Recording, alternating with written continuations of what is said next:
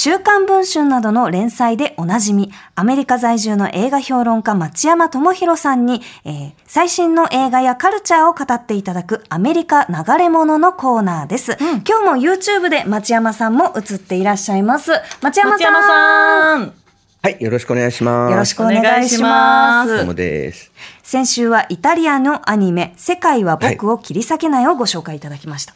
面白かったですね。面白かったですね。うんあ、見ていただいたんですね。見ましたも。ちろん。ありがとうございます。ね、あのご紹介いただいた通りのこう脳内にこうどんどんね、うんこう考えてること移り飛んでいく感じが面白かったですよ。ね最初ね、ついていくのが大変なんですけどね。そうそうそうえねえでもこの落ち着きのないやつで。なんかねこの空気をつかめばそのなんだろうテンポ感つかめばね、めちゃめちちゃ面白いし。めちゃくちゃ引き込まれました。3話ぐらいまで見るとね、やっと乗ってくるんでね。そうですね。そうなんですけどね。はい。いや、僕もね、あの中で主人公の漫画家でアニメ作ってる男はね、んあの、自分の心の中の、その、なんていうか、アルマジロ、アルマジロ理性にね、はいうんお前、それでちゃんと食えてんだから、もう政治的な発言とかね、みんなをこう分断するような意見を言わなければいいのにって言われるんでね、本当に人事じゃないなと思ってますけど、私も今日はさらに人々を分断するような映画をちょっと紹介することになります。ほお願いします。はい。あのね、アメリカは、アメリカじゃないんですが、今世界はですね、うんえー今6月はね、あの、プライド月間なんですよ。はいはい。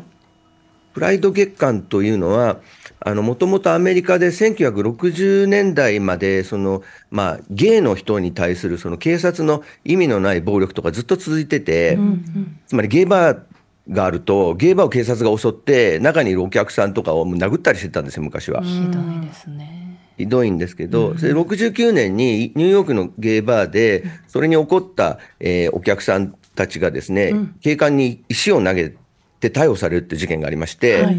えーそこからその、えーそれを記念してですね、えーゲイの人たちの誇りをですね、えーまあ、祝うプライド月間というものが始まっていくんですね。はい。そこからプライドが来てるんですね。そうです。プライドパレードというのをやって、そのいわゆる恥ずかしいことじゃないんだと、プライドを持ってってことですけども、もともとはその警察に対する戦いで始まってるんですけどね。はい。で、今はまあ世界的にそのまあ LGBTQ の人たちの権利を守るための、えーそれを意識するための月間になってるんですが、はい。で、今日紹介する、ちょっと2本時間でがあれば紹介したいんですけど、あはい。お願いします。7月に2本連続して公開されるんで、ここでやっとかないと間に合わないんで、はいで、えーとりあえずね、1本目は7月7日に、えー公開される、これ、まあ、ドイツ、オーストリアの映画なんですけれども、うんはい。えー大いなる自由という映画を紹介します、まず。はい、これ、シャンソンでいきなり、ね素敵なドイツの映画曲が流れてきた。うん。なんかこうい いきなりフランス語が流れましたけど。ね。これはね、ムジールっていうシャンソン歌手のフランスの歌手の人のね、はい。ラムルラムルラムールというね愛愛愛というね、うん。まあ、すごいタイトルの、えー曲なんですけど、はい。えーこれ1963年の曲なんですが、えーまあ、その頃の話なんですね。ほうほうえー1965年ぐらいですね。えーのドイツで、えーハンスというですね、まあ、ゲイの男性が刑務所に入るんですよ。はい。で実はその頃ドイツでは、んあの同性愛行為をするとたとえ両者が成人男子で、んちゃんとした同意があったとしても、犯罪になったんですよ。いやーなんかつい最近なのにって感じしますよね。本当ですよね。はい、これねドイツだけじゃなくてイギリスとか他の国でもそうでアメリカでもね、南部の方とか犯罪だったんですよ。うん。本当に2人で普通に成人男子同士で一緒に暮らしてて、もう家の中に入ってきて逮捕したりしてたんですよ、信警察が。じられないな。ちょっとはい、本当に。ひどい時代があうんって、ひどいで、まあ、このハンスさんが入るんですけど、刑務所に。そうすると、そこにビクトルというですね、ごっつい男がいてですね、うん。お前また来たのかよって言うんですよ。いい声の。ね そういう感じなんですよ。はいはいがたいのいいですね。で、実は2人は1945年に刑務所で一回会ってるんですよ。で、1945年というのは、あの、まあ、ナチス、ドイツがね、えー連合軍に負けた年なんですけれども、このハンスはその前に、えーナチスによって逮捕されて。それで、し強制収容所に入ってたんですよ。これね、あんまり知られてないことではあるんですけど、えードイツ、ナチスドイツはユダヤ系の人を強制収容所に入れて、まあ虐殺してたんですけれども、はい。それと一緒に、えーゲイの人とか、うん精神や身体に障害にあるのある人たちとかも一緒に強制収容所に入れてたんですよ。ええなんだ。そうか。はい。えで、もともとドイツには刑法175条というですね、はいえーまあ、同性愛を禁止する、男性同士の同性愛を禁止する法律があったんですけど、政権の間に殺されてると言われてますえね。え強制収容所で。はい。で、ハンスはそれで入ってたんですけども、戦争が終わったから、じゃあ出れるのかと思ったら、その刑法175条は変わらなかったんですよ。ドイツが負けた後も。ええすごい明らかな人権侵害が。ねそうなんですけど、えで、そのままね、強制収容所で、あ、やっと生き延びたと思ったら、そのまま普通の刑務所に移されちゃうんですよ、これ。ええとんでもないな。ひどいんですけひどどい、ですね。で、最初はね、ただね、その刑務所に入ってきて初めて会ったそのビクトルは、その、お前175条違反なんだってって言うんですよ。うんうん。でお前な、俺に触るんじゃねえぞ、この、ホモ野郎みたいなこと言うんですよ。あで、お前らみたいな変態、俺大っ嫌いなんだって言うんですね、そのビクトルは。うんあ。ビクトルはンスが差別する側だったの差別か。。そうそうそう。で、ハンスはと、そのビクトルは同じ狭いところに入れられちゃうんですけど、うんうんね、あの、刑務所の檻の中にね。うんで、最初はすごく、まあ、175条違反っていうと、刑務所の中でものすごい虐待されるんですよ。へえ。その中でもさらに肩身が狭いんですね。で、囚人同士でもいじめるし、看守もいじめるし、で、めちゃくちゃにされていくんですけど、これすごく変なのは、実際は犯罪じゃないですよね、彼らがしていや。全く違いますよ全然。うん。そう。全く犯罪じゃないのに、うん罪がないのに、実は刑務所の中で一番虐待されるんですよ。いや何がダメなんだっていう話ですからーね。何もダメじゃそうなんですよ。うんね。で、えーまあ最初ビクトルはすごく嫌がってるんですけども、このハンスがなかなか実は骨のあるやつだってことはだんだん分かってくるんですよ。ほう。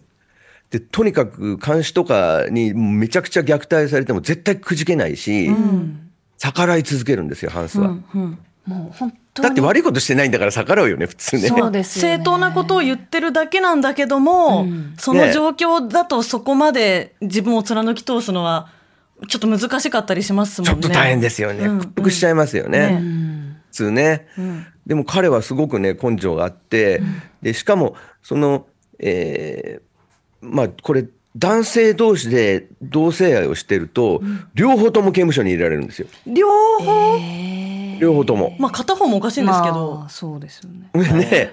で、で、まあ、自分と関係したために入った人がいるわけですね。刑務所に。はい。そうすると、彼を助けてやろうってことで、はいはいあの、いや、僕が強制したんで、彼は無理やりやられたんだから、許してやってくれって言ってそういう、彼を刑務所から出してあげるんですよ。で、その代わり自分は罪重くなっちゃうんですよ。そうか恋人助けるために恋人は、まあ、異性愛者なんですみたいなこと言うってことですよね他人だなんですみたいな。そうなんですよ。で、そういうね、すごくくじけないしね、強いそのハンスを見てて、そのビクトルはだんだん彼のことを見直していくんですね。でね、あのーなんていうか、俺は、俺はそういうんじゃないよと。俺は同性愛じゃないんだけれども、って一時断るんですけど、ビクトルは。でも、だんだんだんだんこの二人の間に、えーまあ、友情というか、友情を超えたものが芽生えていくっていう話なんですよ。うんじゃあ差別意識を超えたところでその新しい関係を結び始める直すそうなんです。うん。はい。で、まあ、さっき言ったみたいに一緒に、まあ、刑務所に入ってる恋人がいるわけですね、ハンスには。ただ別のところに入ってるわけですけど、はい。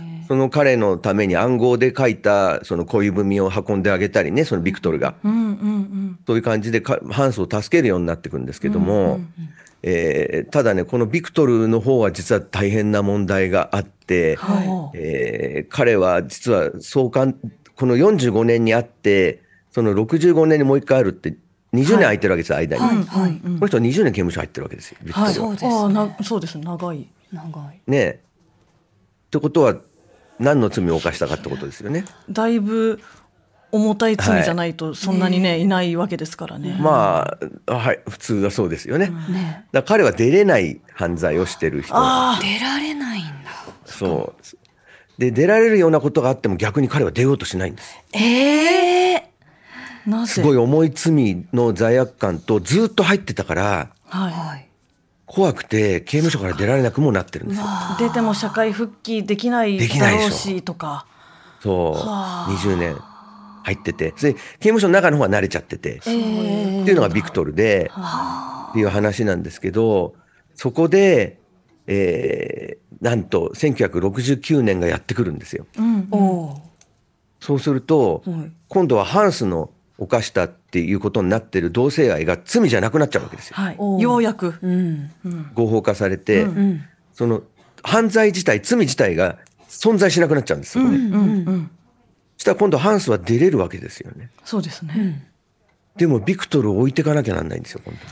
がこの友情とか親愛がね、生まれてた、そうなんですよ。うん、中ででこれがね、すごくいいなと思うのは、はい。あのー要するに男同士で仲良くしてると、すぐ、ゲイなのか友情なのかとか言ったりするじゃないですか。う。うんん愛情なのかね茶化すような人もいるのか。うん。そう。どっちかで分類しようとするじゃないですか。うんうん。でもこの二人はね、分類できないんですよ。う。うんんうんなんかその友。情なの、愛情なのうん。とかね、要するに、まあ、性愛としての同性愛なのと。なんか何か超えたものがあるっていうことですよそうなね。全くこう別の理由の孤独を持って大変な中でこう一緒にいたからこそのその関係性っていうのはなんかありそうですね。そうなんですよ。うんだからすごくね、いい話になってて、うんその、これがね、なんというか、えーもこの大いなる自由っていうタイトルがね、うん。えー非常に皮肉なタイトルでですね、ね。ハンスは大いなる自由を、要するに得ることができるわけですよ。つまり、1969年に同性愛が合法化されたから、彼は実際に刑務所から出て、で、しかもそこからは同性愛行為をしても犯罪じゃならないわけですから、うん。今までは隠れてたのに、隠れなくても良くなるわけですね。はい。で、ゲイバーとかもちゃんと合法的にオープンされるようになるんですよ、そこから。でも、それが本当の自由なのかなって話になってくるんですよ。そうですよね。で、彼は本当の自由を得るためにはい。うん何をするかという映画なんですね、これは。これ以上言うとあれなんですがなんか町山さんがどんどんどんどんこの、はいあらすじをこうお話しされるから全部言っちゃうのか、お前はと思いましたね。全部言っちゃうのかないい加減にしろ、お前って。公開はまだ先だぞっていうね。いや、いやーこれはね、すごい、もう、うわっと思いましたよ。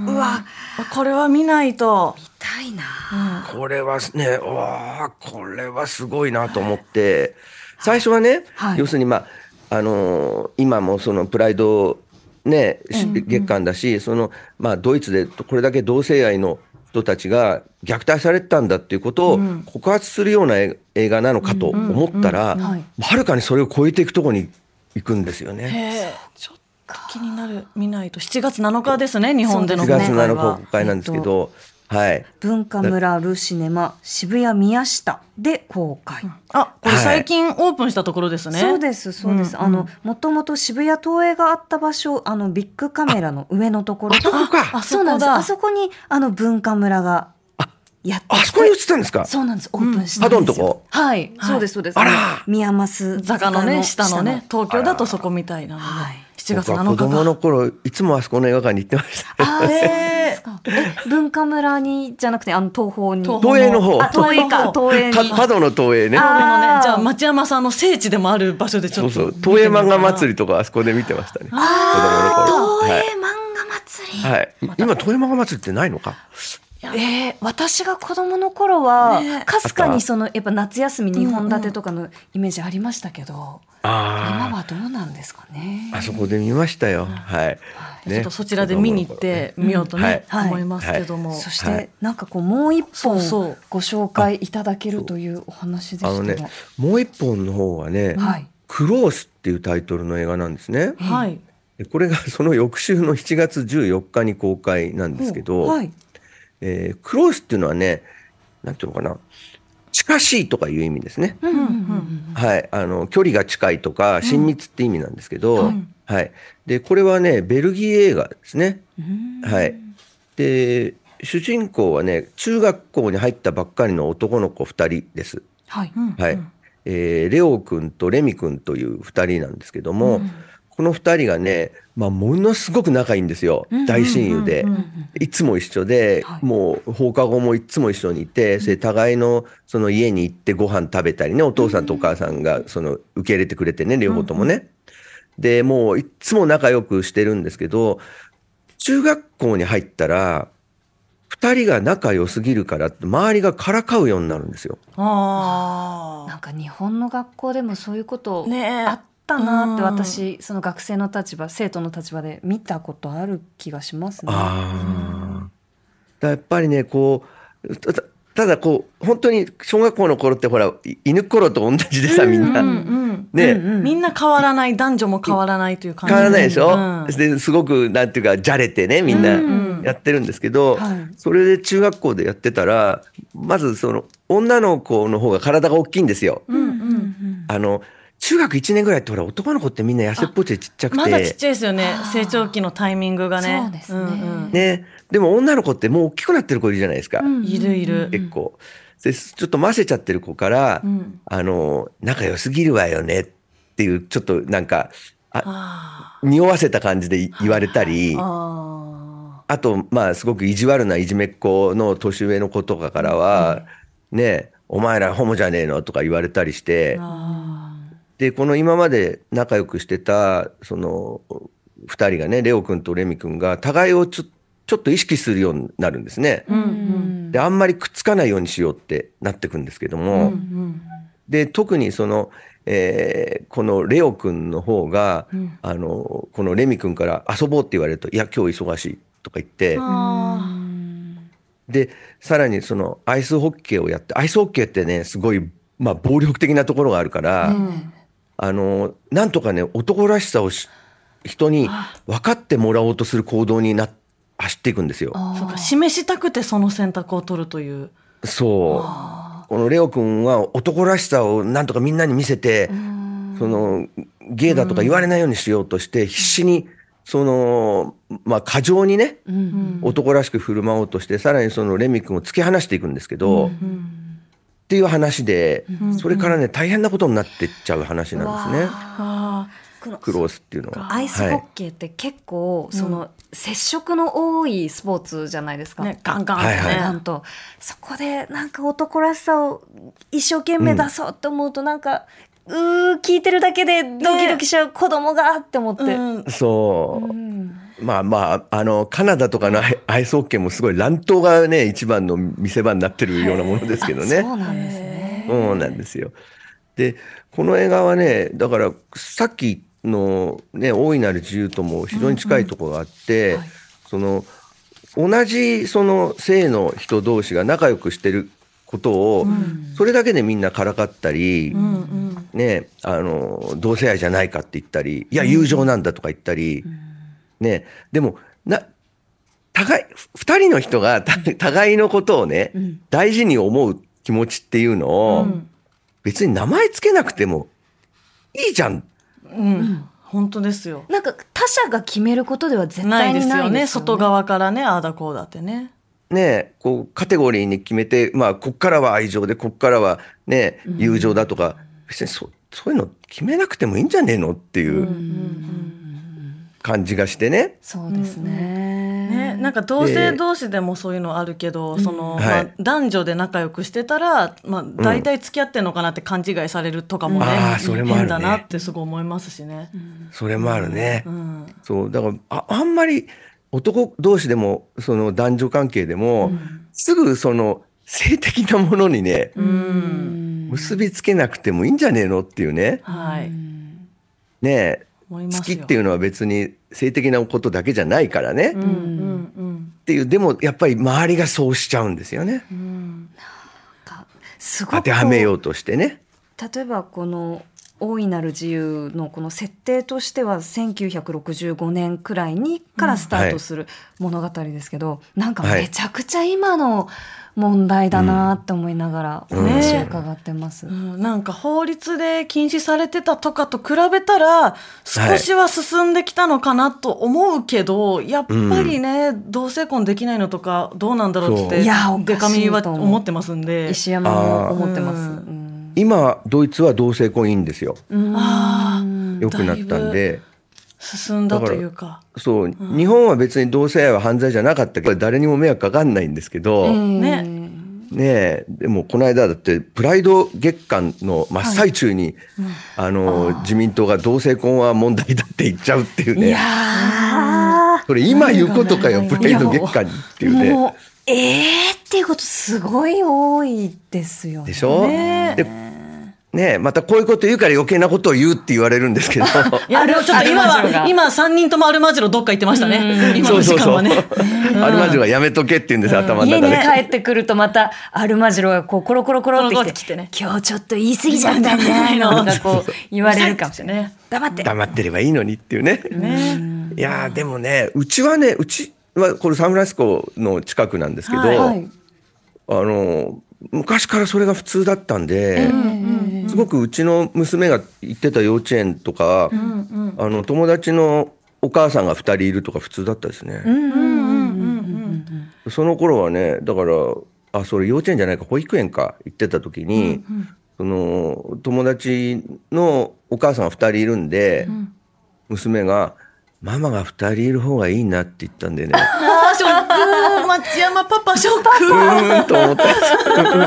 それはちょっと切ないですけど切ないねですね。でもね、うちの向かいにはね、うちの向かいにね、ずっといたあの夫婦はね、男同士で、うん、それで、まあ、なんていうか、パパ二人だったんですけど、でいやそっちもね、娘がもう大きくなって家出ちゃってね、うん、それでしょぼーんとしてて、うん同性婚だろうとね、ふあの異性婚だろうと、子供が家出ちゃうと しょぼんなんだなと。変わらない家族は家族ですからねそうなんですよそう、しょぼーんとしてて、みんなでしょぼーんとしてるんですよ、近所で。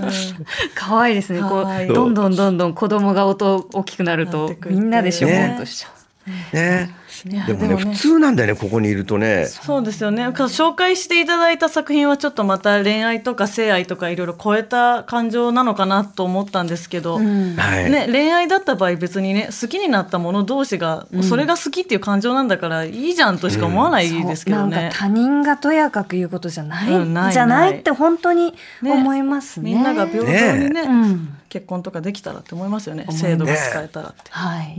ね、うちうちの近所の関係なんてだからゴミ片付けろとかさそういうことですからね、あの普通の 普通のねよくある喧嘩が起きてるっていう。男同士が一緒にねあの、暮らして子供を育ってもそれ自体には問題ないわけでね、ない。全くないですよ。絶対ないよ。ねえでも普通なんでね。でもここで育ったからもう全然普通ですよね。だから、うんあのうちの娘がその中学校の時にね関関係ないですけども、スカートを履く運動があったですよ、あの男の子たちも。はいはい。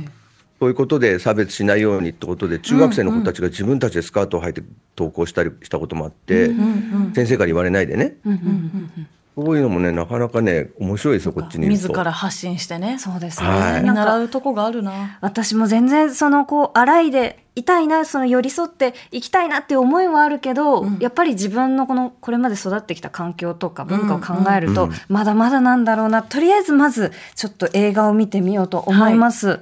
はい、はい、えー今週は来週7月7日に公開される大いなる自由と7月14日に公開されるクロースの2本をご紹介いただきました。町山さん、はい。ありがとうございまありがとうございました。どうもでした。以上、ま、アメリカ在住の映画評論家町山智博さんのアメリカ流れ物でした。